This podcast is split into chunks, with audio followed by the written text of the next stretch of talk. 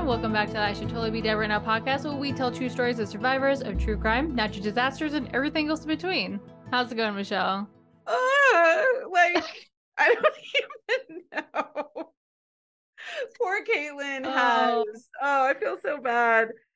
Every time we try to do this damn Zoom meeting, the first like three just don't work. And so, and then it will work, and then it won't work. And then, oh, so I feel like it it's a, a, a user weird. error, Michelle. Well, that's her was gonna- and kind of judgy. but yes, God, nothing makes you feel older than fucking up technology. Yeah. How does this work? Seriously. Well, with all the technical difficulties, I already drank one of my drinks, so I'm ready. Uh... no, I made myself a, a picture that I figured there was no way in hell I was ever going to finish. And now I'm vaguely concerned. whole that- picture. yeah, that whole bottle of wine is going to be gone. Oh my God. Well, uh, I've got a complicated story. So that's Oh. going to be awesome. This is gonna be a great episode, everyone. Uh, what are we drinking, Michelle?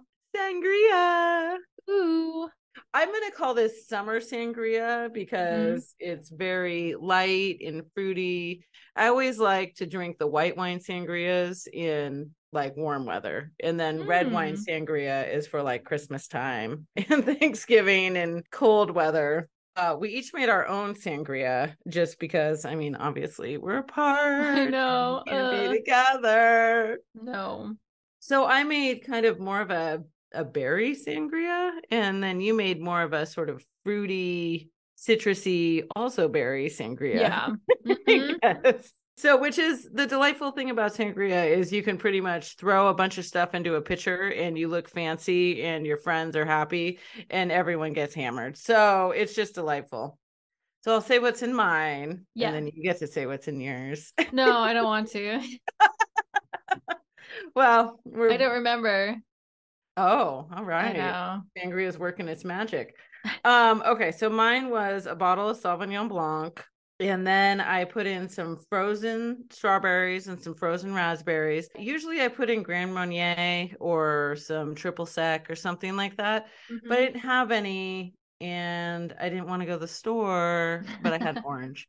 So I squeezed in the whole orange and then I um, had some orange slices. So that went into, and then I topped it off actually with San Pellegrino to give it a little bit of Mm. sparkly, you know, delightfulness. And then it wasn't sweet enough. So I threw some strawberry puree in. So it was just a big old mishmash in a pitcher that turned out delicious.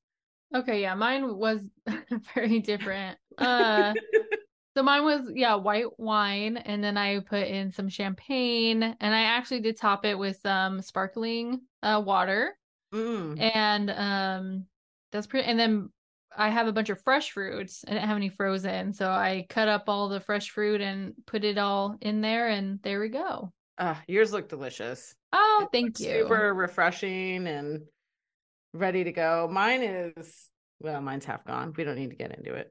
It's easy to drink, so be careful. Drink Yeah. responsibly. Drink it in the sunshine if you can. Yeah, that's perfect summer drink. It is. It's great. And I just like that you can sort of just go through your fridge or whatever and just what you've got, you can probably make something super delicious. That's very true. Yeah, just like throw the kitchen sink and there you go. Yeah, I've used like grape concentrate before along Oh. with wine. Um, that's been really good. I always like to put a little Grand Marnier in there, that little sort of orange and sweet. What else? I've also topped it with Seven Up. I've topped, you know, I mean, just something sparkly, a little bit of wine, some fruit. You're good to go. There we go. I've never had the white wine uh, sangria. Sangria? Yeah, just a red wine, but I love it. It's good. All right, are we ready? Yeah, hell yeah, I'm ready. Woo All right. woo. Uh, so my story is about Matt Mina. Matt Mina. All right. Yes. So Matt is 17 years old, Okay. Okay. and this is uh, I believe it's I believe it's 2011. Okay. 2011. So we're And- kicking it back just a little bit. Yeah, it's been a while. So him and some friends and family went to Newport Beach in California to catch some sun and hang out at the beach. Mm, that sounds delightful. it was a Wednesday afternoon and they decided to dig a trench or like these two holes, like these, and they wanted like to meet. Uh, okay, they, so like in the sand. Yes, in like, the sand. Okay. Mm-hmm. So there's like several of them. So they're all just like taking turns digging and then gonna go play some games. They dug six feet down, which is oh, you know, is pretty good. Yeah. And uh they were going to try to connect the two giant holes, like to make a tunnel. Okay. My God, yeah. this reminds me of like what I used to do when I was a kid. I used to always make these like big, like I guess just hills out of mm-hmm. mud. And then I would tunnel through the middle of it so I could get to the other side. So I would have this like tunnel that I could put my cars through or shove my Barbie through, whatever. there we go. So I get it. I get what they're doing. Right. They just did it like a bigger, like a, a you know, a big yeah. kid one. But it's Matt's turn. So he's continuing to dig and the rest of them are playing like bocce ball. Okay. So they're they're out having a good time. But as Matt began to dig the connecting tunnels, it all collapsed. oh God. All this the sand. Is... God, this is like my worst night. We were it's so funny because Joel's dad was just here for a visit. Sorry to uh-huh. interrupt, Caitlin. Okay. Telling another story. um but he was he always worked with like big excavators and all kinds of stuff and they'd build these big trenches and it was kind of we talked about that it was one of his biggest fears to be down in one of those trenches and just to all the dirt could fall in on you and you're done they can't yeah. even wouldn't even be able to hardly dig you out in time to mm-hmm. and if you're all alone like no one even knows you're there or i mean so anyway okay so now i'm very much on edge with uh what's happening with Matt. Okay, go ahead. So now he is stuck six feet under the sand. His first thought, I'm going to die, which is fair. Yeah, fair. So he is face down. So when sand like fell on him, it pretty much just pushed him. He was laying flat. So his arms were actually like behind his back. So he couldn't oh. move his arms. He couldn't move his legs at all. Oh god, this is giving me very physical like sensations in my body because this right? is this is upsetting. Oh god. What he was able to do though, because since he was face down, he was able to move his head side to side a little bit, and that gave him a little pocket of air because he was face down, so the sand was like on his head. So with him moving, he was able to make a space between some sand and his mouth. So he could breathe a little bit. Oh my god. oh, Matt. But otherwise, he couldn't move at all. He could just move his head just a tiny bit. Oh my god.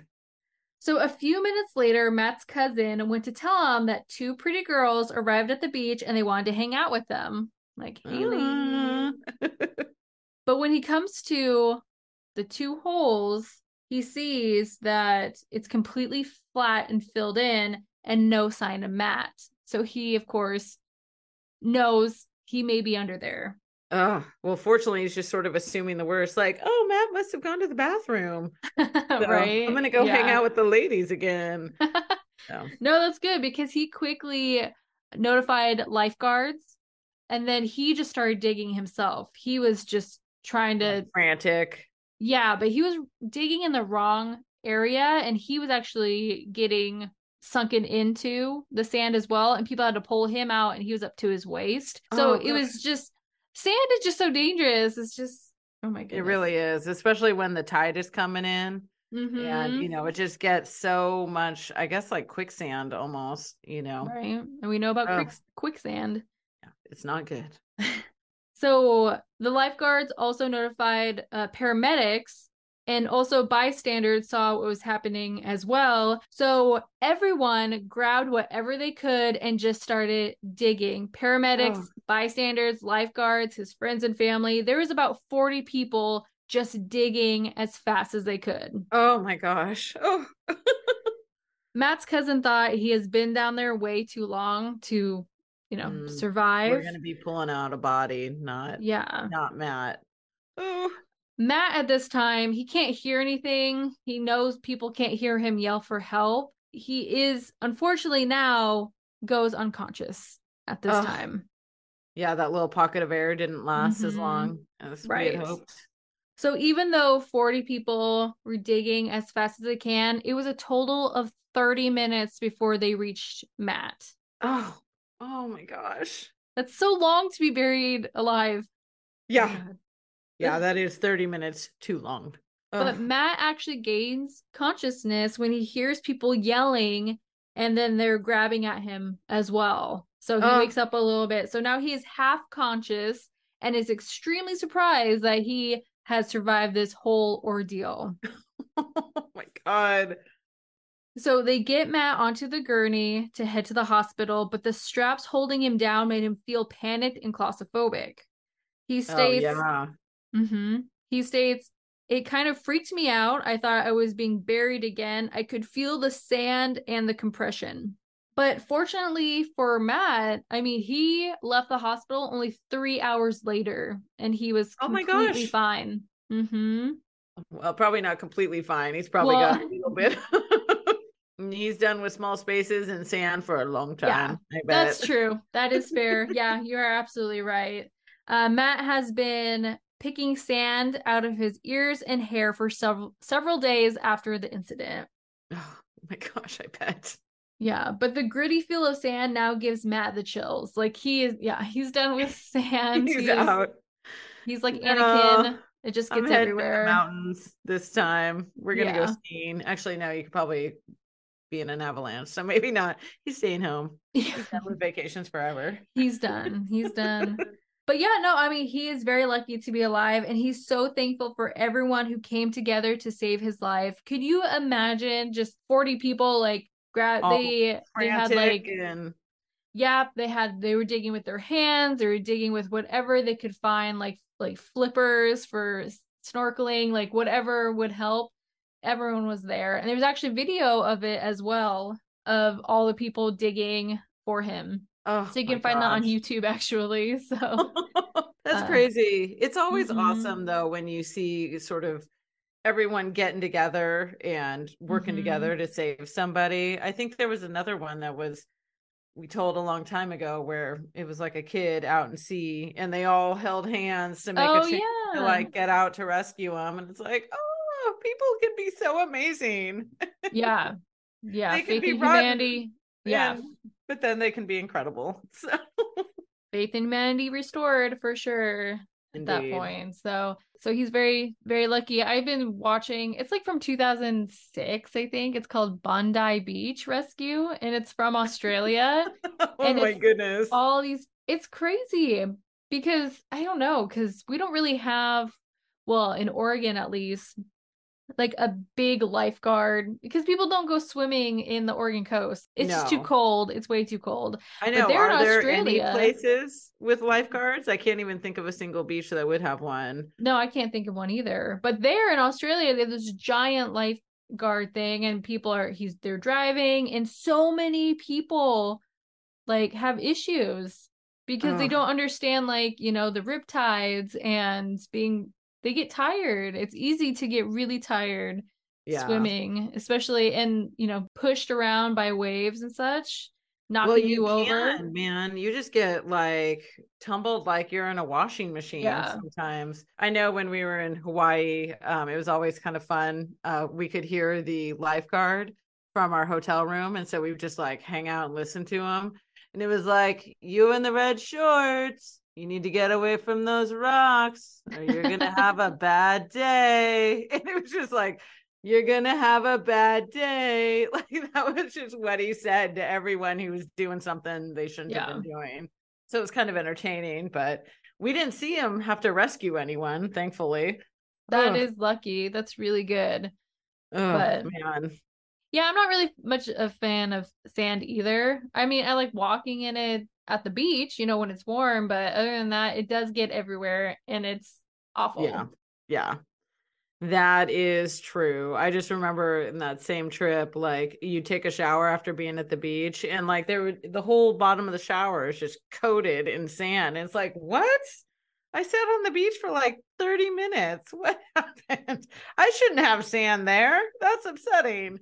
So Yeah, yeah. exactly. Hmm.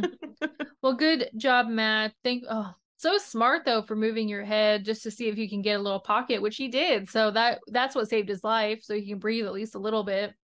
And just your arms being trapped behind you. Forget Yeah. it. That sound like that's the worst part of the whole thing is Mhm. you can't do anything other than move your head a little bit. Oh my Yeah. god.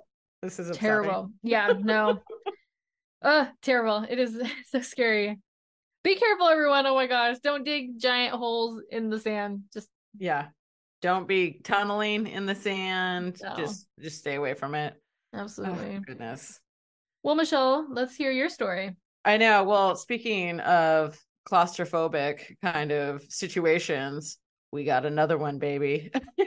Oh my gosh, you're so on the same page. I know. It's like awesome. So, I mean, I guess probably not for Matt and poor Jason, as we're about to hear. Jason. So, yeah. So, this story is about Jason Storie, is actually his name. And we're going back to December 5th, 2015. So, just a few years after yours. So, on this morning, uh, Jason is getting prepared for his day. Him and five of his friends are going to go cave exploring. No, They're already. spelunking. Already know. I'm out. Forget it. Uh, yeah, it's just it's gonna be as bad as we think. So, great, great. spoiler alert. the cave that they're planning on going to is a remote spot that's 80 miles northwest of his home in Duncan, which is in Canada's Vancouver Islands. Okay. Which, okay. um, if you haven't been, they're totally gorgeous. They're a lot of fun. It's a great day trip and just a gorgeous area. So Jason gets himself dressed for the wet weather and he pretty much had himself prepared for any predicament. He had a t-shirt, he had two sweatshirts, a pair of overalls, neoprene socks, a water resistant jacket and rubber boots. And he also had his brand new helmet and headlamp. So he was ready to go. So he pretty much bends down to his wife and tells her to sleep in. And she's like, be careful. And he's like, of course, always, I'll be careful. And he heads out. So it's 6 a.m. and Jason is actually, um, has only gone caving four other times. So he's fairly, fairly new to the sport, a bit of a Mhm. novice. And so this, where they're going, is to a cave called Cascade, which is a pretty advanced cave system. But he's going with five other guys, and one in particular has a lot of experience. He was actually a cave guide, Guide? Oh, okay. Yeah. you know, and also a paramedic.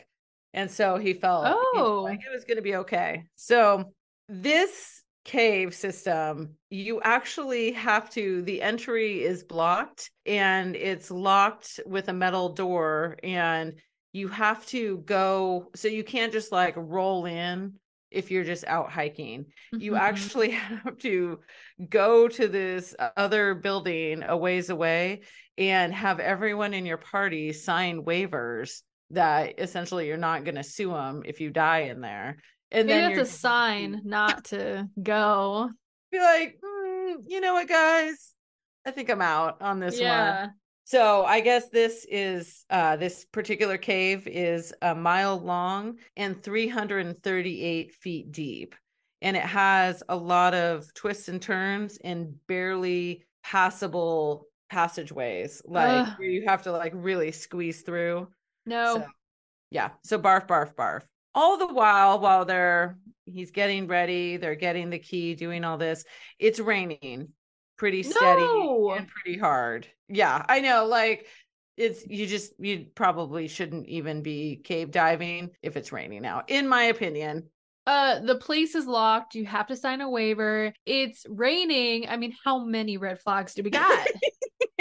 Hey, everyone felt pretty good still at this point. So yeah, here we go. So let's kind of we'll give you a rundown of everyone who's there. okay. So we have Jason, who is our outlier of the group. He has the least amount of experience, and actually, he's the oldest by like more than a decade. So he's Oh. 43. Everyone else is in their 30s. So welcome to Oh. my whole life. You know, I'm 45. You're fucking young as hell. All my other friends are young as hell. I can't even. So I'm Jason in this whole scenario. so Jason is uh, a father of two and a university drama graduate. But Cute. he had, what's that? oh, cute. Like father, you know. Okay, sorry. You're done, Caitlin. I know. No more commentary for you. No, just kidding. I love it. Okay. He was a drama graduate turned entrepreneur. So he has his own window washing company. There's his friend, Andrew, who's 33, and he's the one who introduced him to the sport. And he is the one who is the expert caver, the former caving dive, and the paramedic. And then they met with two other friends, Adam and Zach. Adam is also a paramedic. So, I mean, I think he felt pretty safe because they had two experienced divers that were also paramedics, you know. So, what could go wrong? We also have Zach, who is a chef and a volunteer firefighter. And then we have Matt and Arthur, who are both computer programmers. So there's six people rolling into this cave together. So they drive up the unmarked trail for about a half a mile, and then they uh, park in a clearing, and then they sort of take inventory of all their stuff. And they make sure they've got bags with it has a small gas fueled stove. Um, they've got food, they've got water, they've got a first aid kit, mylar space blankets, you know, they've got ropes, harnesses, carabiners. I mean, they've got everything they need. Mhm. So they're well stocked to be heading in on this pretty dangerous cave diving expedition, but they're feeling pretty good about it. So they hike a bit and then they get to the door. And so I guess this door is sits on the ground. So it's kind of like a trap door. Oh, okay. You got to open the door, you got to unlock it, open the door, and then there's this aluminum ladder that you got to go down that goes down about 30 feet. And Uh-huh. so that gets you to the first level of the cave. So they all make their way down. They tie the key to the bottom of the ladder, as I guess you're supposed to do, and then they head out. And it's actually very damp and very chilly in the cave. So it's like 41 degrees, but they've got their headlamps and they walk down the narrow passageways. The there's the drip, drip, drip of all the water, you know, and otherwise it's pretty quiet Great. and uh soon they are wading in water uh, that's up to their ankles so they're walking through all the water and now the water is actually up to their shins but they're still feeling pretty good about it Okay. Andrew who's kind of the has you know somewhat the leader of the group is like everyone okay? And you know yeah yeah i'm fine too you know kind of everyone's good. But about 45 minutes in one of our guys adam announces that he just can't go any further. His he injured his back and all the hunching and wading through this water is really kind of taking its toll. Okay. Matt escorts Adam back to the beginning and then everyone waits for him and then he comes back and joins them again. So it takes him about I don't know, 90 minutes or so for him Okay. to go back to the entrance and then come back. That's what I thought because you said they're 45 minutes in and they have to walk all the way back and him all the way. Like that's a long time just to be sitting in the cold wetness. Yeah, pretty much. and so I do wonder if that plays into kind of what happens later. Um you Mm. know because they aren't able to really keep on going at the stride they were you know so now they're stopped and not moving and cold and damp and wet so now for the next uh 90 minutes once matt has gotten back with the group uh they start exploring more of the cave and now they have to do there's points where they have to crawl and sort of slide through areas i know it's like my worst case Uh-huh. scenario i want no part of it so a lot of the passages, like I said, were super narrow and barely a grown man could fit their way through it. But then there was other areas that were like huge and you know like big hallways and that type of thing. You know like i imagine mordor was or not mordor moria from lord of the rings. Anyway i won't go into that. So as they're going though they're always trying to keep sight of each other Mhm. so they tried not to get too far away. At most, they would get maybe 100 feet away, but they could still see the person in front of them just fine. And so now, you know, Jason is like, this is incredible. You know, he's just in awe of all of his surroundings. And, you know, Andrew t- had told him that there's over a thousand caves and tunnels on Victoria Island, or excuse me, Vancouver Island. And he says it's never the same. And Cascade is just nothing that he's ever seen before. Like it's just incredible. But it sounds like the environment kind of changes, and it's probably due to you know all the different rains and stuff that comes in. Soon they approach this feature that makes the cave unique and sort of where it gets its name. It's a narrow passage that is not tall or not big enough for anyone to stand, and it leads into a short, tight downhill passage, and it's mm-hmm. called the Bastard's Crawl. Great. So, this is like, bleh. and so four streams from different areas all meet there, and so the water sort of converges and starts moving much more quickly. And so what they have to do is, is crab walk their way through it. So they have to get on all fours face up, you know, so their head can still be above water. Like they're essentially planning on sort of floating down this bastard's crawl face up, trying to sort of hold on to the cave below them. okay, all right, okay. So once they emerge from the bastard's crawl, they approach the top of a waterfall called Double Trouble. And it's named this because there's rock that juts out from the waterfall that sort of splits it in two. And so that's why it's called Double Trouble. And so they set their ropes and they grapple down. At this point, at the bottom, there's just huge sprays of water and bubbles, and it's just a very fast moving body of water. And that's why it's called Cascade. It comes from this bastard's crawl where four streams converge, starts moving very swiftly down this waterfall into this other sort of underground river that moves very quickly. Okay. Jason descends and uh, he's just his heart is beating out of his chest. He was like, "You wanted a harder challenge, you got it." And he's trying to, you know, keep his cool and he was actually able to get to the bottom with not a whole lot of problems. They stop for a quick bite, they turn on their gas stove and they heat up some chicken stew with rice and pretty much just have sort of a hot lunch while they take a 20 minute break. Huh. Okay. And then they're they pack up and now they're on their way again. Slipping and sliding and crawling their way down to the cave's end, which is about less than a quarter of a mile away. But when they get only about 300 feet along towards the end of the cave, Zach begins shivering violently.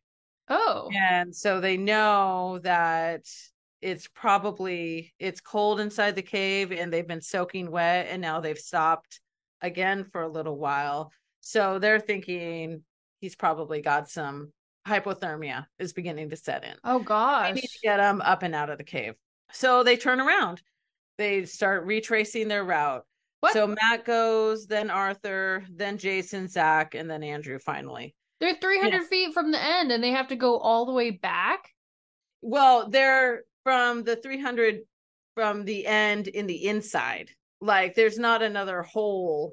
Oh, they just have to. They always had to go back the same way. Right. Yeah. Oh they, my gosh. yeah, it's not like it, they're gonna poke out into sunshine at the end of the 300 feet. It's just the end of the cave system. So yeah. So now they have quite a hike back.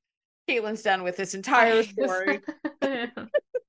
I guess splunk, uh, spelunking is not going to be maybe your your hobby of choice. I just want someone to tell me like why it's a good idea and why people do it. I just don't understand it. I don't understand. I don't like being cold. I don't like to be in small places. And I don't think my hips would even make it through the trap door. So I just don't understand any of it. We're through. I know. I don't I don't understand it. I mean, it is cool to like, wow, look at this underground thing. But the danger just doesn't seem worth it to me. Right. Joel like has this idea of, you know, caving and he wants a cave system on the property and it's like, oh, that's scary. So you can have can... a cave when you can have a pool, okay? Thank you. Thank you, yes. Caitlin. Okay. Pool first. All right. So now our our cavers are heading back and uh they know they've got you know, a few hours. They've been underground for a few hours at this point, so they got a few hours back. But they're noticing that there's just way more mud on the way back. It's like Oh. sticking to their heels. It's just just more of a hardship. And so it's just it's taking them much longer to get back than they than it did to go down. You know, they're also moving uphill, you know, I guess that makes sense. Mm-hmm. So now it's 2:15 p.m. Again, they started at what like 6 a.m. Yeah. and they're approaching double trouble, the waterfall. And the water has now turned into a roar. Like it was, oh. you know, a pretty significant waterfall before, but now it's just like doubled in volume. I mean, it's just much more than it was when they first. And they're like, it was manageable before now, but now it, or it was manageable before, but now it's like this crazy angry waterfall with all this froth. And it's like, oh shit, is this all the rain? you know? It's like, mm-hmm. yeah, probably. So Matt hooks his rope to the left of Double Trouble and starts sort of making hauling himself up. He's in a sling and he's got a pulley system, so he's able to haul himself up. And it's only like 50 feet. It's tough and precise work, but he's actually able to get up with relative ease. And so he throws the rope back down, and then Arthur comes up, and then Jason so at the top, Jason has to sort of get on his stomach and kind of pull himself up to the top of Mhm. this falls. And now he's got to pull himself up into the incline of the bastard's crawl. So he's before they had to crab walk. So he's going to try it again because there's just not a lot of room on the top of this waterfall. It's like there's enough room for one person and that's Mhm. it. So he needs to get up and out of the way before the next person can come up. So he's going through the bastard's crawl. And the water is, of course, deeper than it was. And it just smashes into his face. And the water is super cold. He's just like, oh my Mm. God, this water is cold. But he's able to emerge out the opening and into the next tight passage. But then he pauses, kind of puzzled, because he realizes that it had split in two and he had sort of gone off in the wrong direction.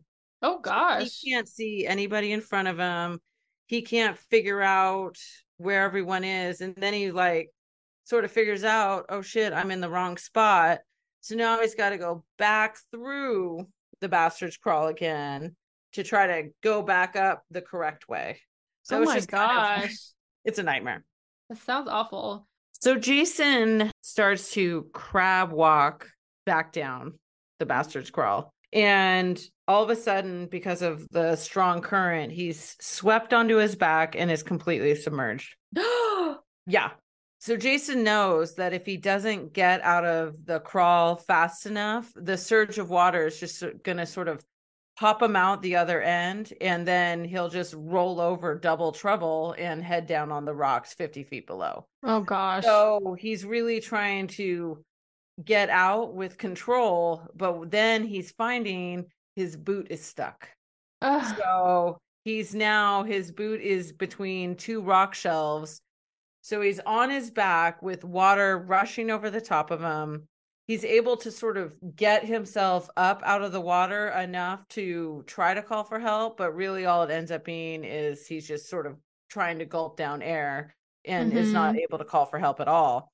Essentially, his life flashing before his eyes. You know, he's thinking of his wife and he's thinking of his two kids. His son, Jack, loves airplanes, and his three year old, his princess, you know, his Poppy. And, you know, so he's just thinking of kind of the worst as he's, of course, trapped underwater with his foot stuck. And so Zach, who was behind Jason in the line to head up Double Trouble is at the top of it. And he's like, Jason's in trouble because he sees right away that he's stuck in this god awful spot. right. So Andrew gets up to the top of Double Trouble as well. And he, so now he's behind Zach and he gets to the bottom of the crawl and he's like, head up, Jason, you know, trying to like get his friend to kind of get up and be above water. They just, because of it's just such a tight spot and there's only a couple feet to the whole passageway. They just like can't get to him. Ugh. It's really difficult.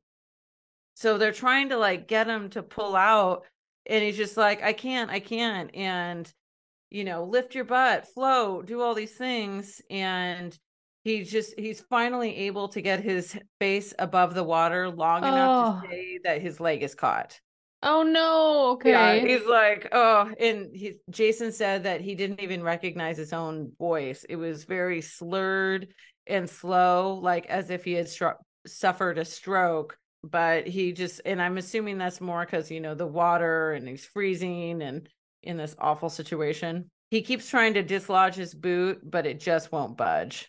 And so Andrew is trying to keep him calm. It's okay, dude, you know, and he's reaches in into the rushing water and he's fishing around for the boot and finally he's able to grab onto something solid and he's like, "Is this it?" And Jason's like, "Yeah."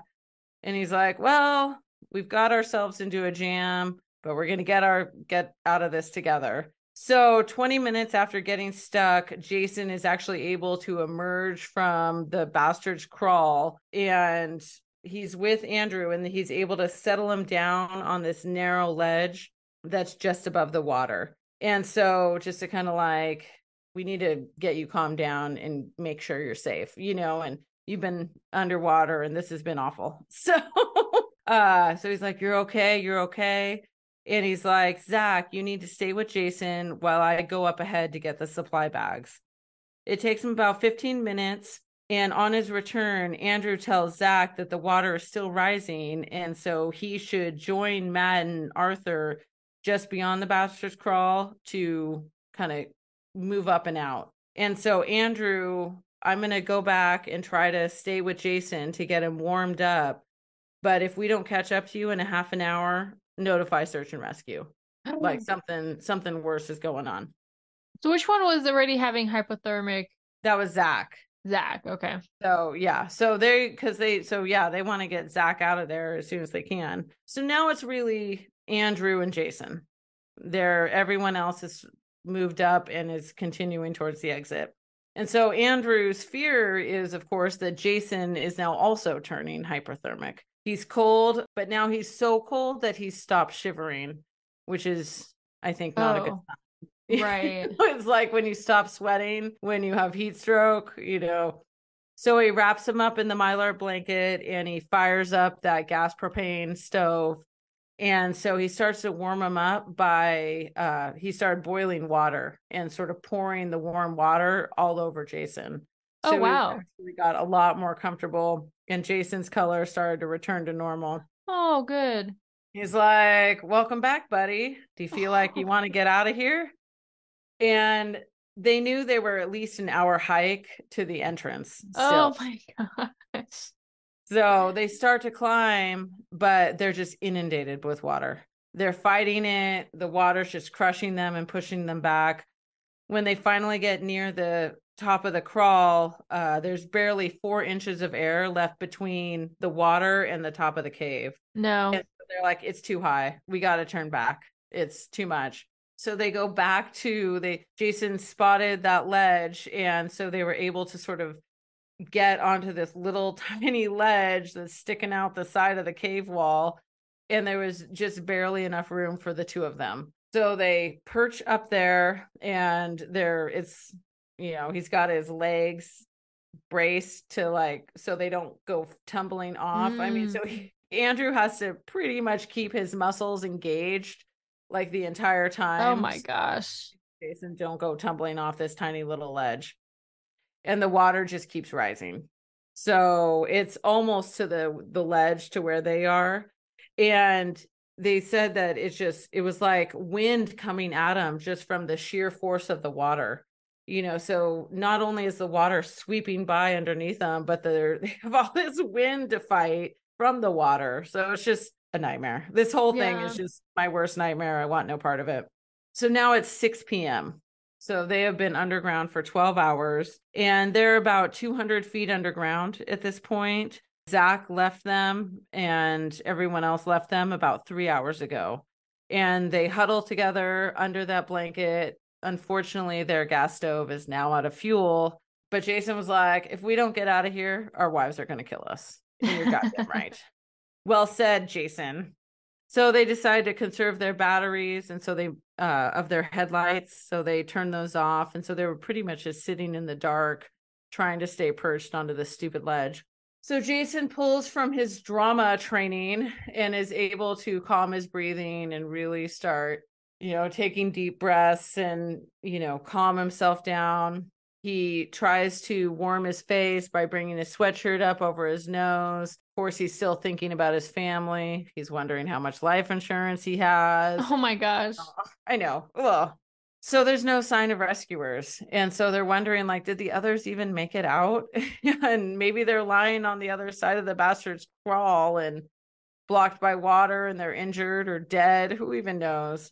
But what they don't know is that the men did in fact make it out and were able to call for help. And so around 9 p.m., members of the ground and cave search and rescue squads get to the scene and go into the cave but unfortunately the water is just too ferocious oh my gosh too strong and they would have to try again later so hours pass by jason and andrew are too scared to even move because again they might go Yeah. flying off they can't even sleep because they're afraid if they doze off they'll go tipping off the edge and so every 20 minutes they're waking each other up and it's like hey man are you okay are you okay you know how awful Oh, I know.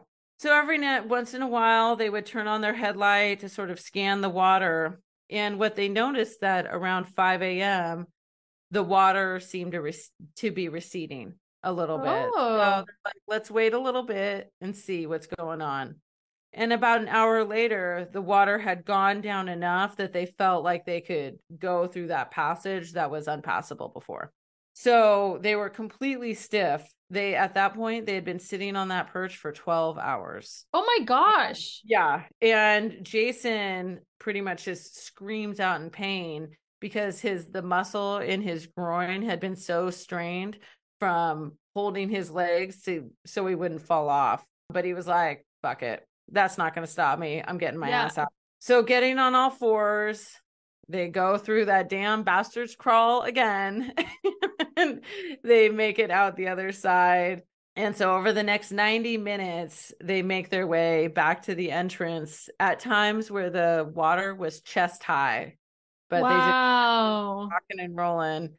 And they can see the passage ahead, and they all of a sudden see something flicker in the distance, and they're like, Lights, there's lights. oh my God. and so they call out, We're here, we're here. And uh searchers and search and rescuers were able to, searchers and rescuers, I don't know, rescuers were able to get Jason and Andrew up and out of the cave. So they were they exited the cave 20 hours after they entered it. And at this point, now Jason's emotions have finally like come over and he starts, you know, crying and be like, We made it, we made it. And they did. So, and to this day, Jason and Andrew still go cave diving together, go caving together. uh, that's i mean good for them but uh I think that don't would be it for me. I think I'd be done. And I would Yeah. like to think that Joel would be like, you need to stop that sport. You know, that was too much for me to handle. yeah or just do one that you don't have to like crawl just like stroll through the cave you know exactly. Thank you, Caitlin. uh poor Uh, thing Jason and Andrew and crew, you were braver than I. absolutely yeah that takes a certain person and i just am not that person that is, Oh, same girl, same. uh, I saw the descent, and there's a part where the girl gets kind of stuck, and her friends are all trying to pull her out. It's like this is the worst. Oh Yeah. my god. No, i can't no no no no. I don't like the dark. Like I'm not afraid of the dark. I'm afraid what's in the dark that I can't see. I don't. I know. I always we have this long hallway that's really dark. Like everything else in our building is pretty light, but when you're going to the bathroom, you know, Mhm. at 3 a.m., there's this just really long hallway, and it's really dark at the end, and it always creeps me out. every single time. It's like, oh, and then I'm like running back to our room. And all I can imagine is like something right there behind me. Like, and it's all I can do to get to the room where there's light as fast as I can. That's what I always did. Like if I had to go up the stairs, like turn off the Oh. light and then run up the stairs. Because- because it's at your heels. If you yeah. Ah. exactly. I'm getting scared right now. so funny. Oh my goodness. Wow. Okay. Well, yeah, very claustrophobic uh, episode indeed. Yeah. my God. It made me very uncomfortable, if I'm being perfectly honest. Yeah, I'm not feeling okay. So, it could be the wine though. I know. Well, thank goodness we had the sangria to see us through. yeah. I keep accidentally swallowing the stupid fruit whole. Oh, So- Michelle. I know. I've survived the sangria barely. Gosh, just watching you choke on Zoom, I'd be like, I I don't know what to do. I hope you're texting Joel. Yeah. Holy shit. Go, go, go. Oh, terrible. Sorry. Oh man. Wow. Okay. Whew. Well, I mean, if On you like note- cave diving, cool. Like, I'm not trying to be wonderful. mean, but I just, I just don't understand. I just don't get it. But to each their own, you know. That's right. I mean, I It's guess just I like w- mountain climbing. I Yeah. just that's not for me, you know, but it absolutely is for some people. I mean, would I go skydiving? Maybe. I mean, maybe. Mm, I don't even know. I I don't, don't, know even, either. See, it's just, Yeah. it's, is it worth and it? I gotta don't be know. honest, Caitlin, doing this uh podcast with Yeah. you is really like a roadmap of what not to do in the world. And it's really taken a lot of things off the list. What I will be willing to do. We're just living a sheltered life now because we just can't even go outside. We're too scared. Yeah. Oh Lord. And then you can't stay in the apartment or whatever because it's too dark and scary and who knows what's gonna come out and get you. No, Oh. Michelle, this one's about survival. Everyone survives. Go out Good and live your life. Good point, Caitlin. Just not in a cave. Whatever. There you go. I'm going. Wow. Okay. Well, hopefully everyone is in a big wide space right now and uh while Hopefully listening to this. stuck in an elevator somewhere or Oh, some mm. tiny little box or I don't know what. I don't know why you'd be in a box. Whatever. I'm done. We don't kink shame here, Michelle. Thank you. Okay. oh goodness. All right, everyone. Well, if you enjoyed this episode, please uh keep listening to the other ones, you know? uh and uh we'll see you guys next time. Thanks for listening. Goodbye. Goodbye.